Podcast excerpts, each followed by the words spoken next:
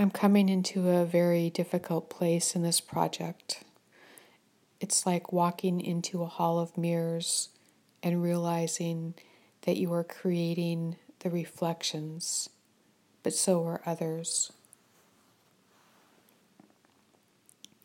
And what is being reflected is information you have never encountered, and so you don't know if it's real or something created to distract you. Or is it created to change how you are perceived? Or is it just a factual representation? And while being trapped in this hall of mirrors, I am being given the choice of how to do the right thing for another. But is it right to make this choice, or will it complicate things for someone, even the person I am trying to help? And all along, I know the important thing is to stick to what feels right and what feels true to what I know, to stay grounded. While all the time I am facing winds intent on blowing me off course. If I am to complete the project, I have to stay my course. From this vantage point, I can see there are many lives entangled in this story and everyone has a good reason to want the story not to be completed. But each person does not see what the other one knows. It's an enormous fiction that has been allowed to grow new branches for 40 years. Some were grown to hide wrongdoing. Some wrongdoing was done because it was thought it was better for others. Some were created out of greed some out of love and protection, some out of survival. But each branch is trying to make their world fiction simple and the only truth. But it isn't simple, and it's not the truth. The media, social media, only helps to multiply the multitude of mirrors and branches. It's a kaleidoscope and I have been digging away down into the depths to find what is underneath.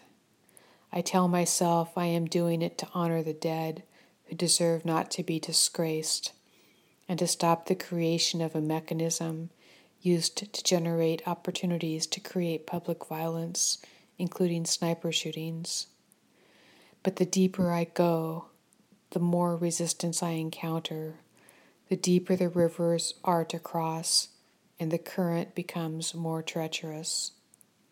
Friends become foes, and foes start to look like friends. It is very disorienting. And yet, this makes sense on some level. Isn't this the way it would have to be if you were getting to the truth of something finally?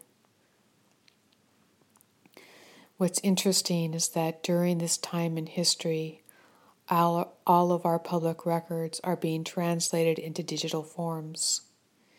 And the digital forms are malleable.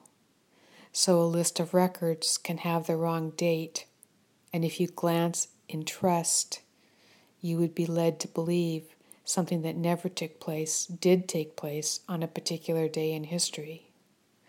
And what's even worse, is that those in authority can change things in records to create such easy confusion. And the public, as tired and worn as they are, will believe the data if it comes from a sanctioned source like a court. When in fact it is falsified, and then when found out, will just be passed off as a data entry error.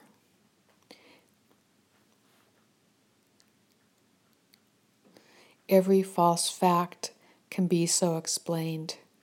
There is absolutely nothing that is reliable within our government system of data.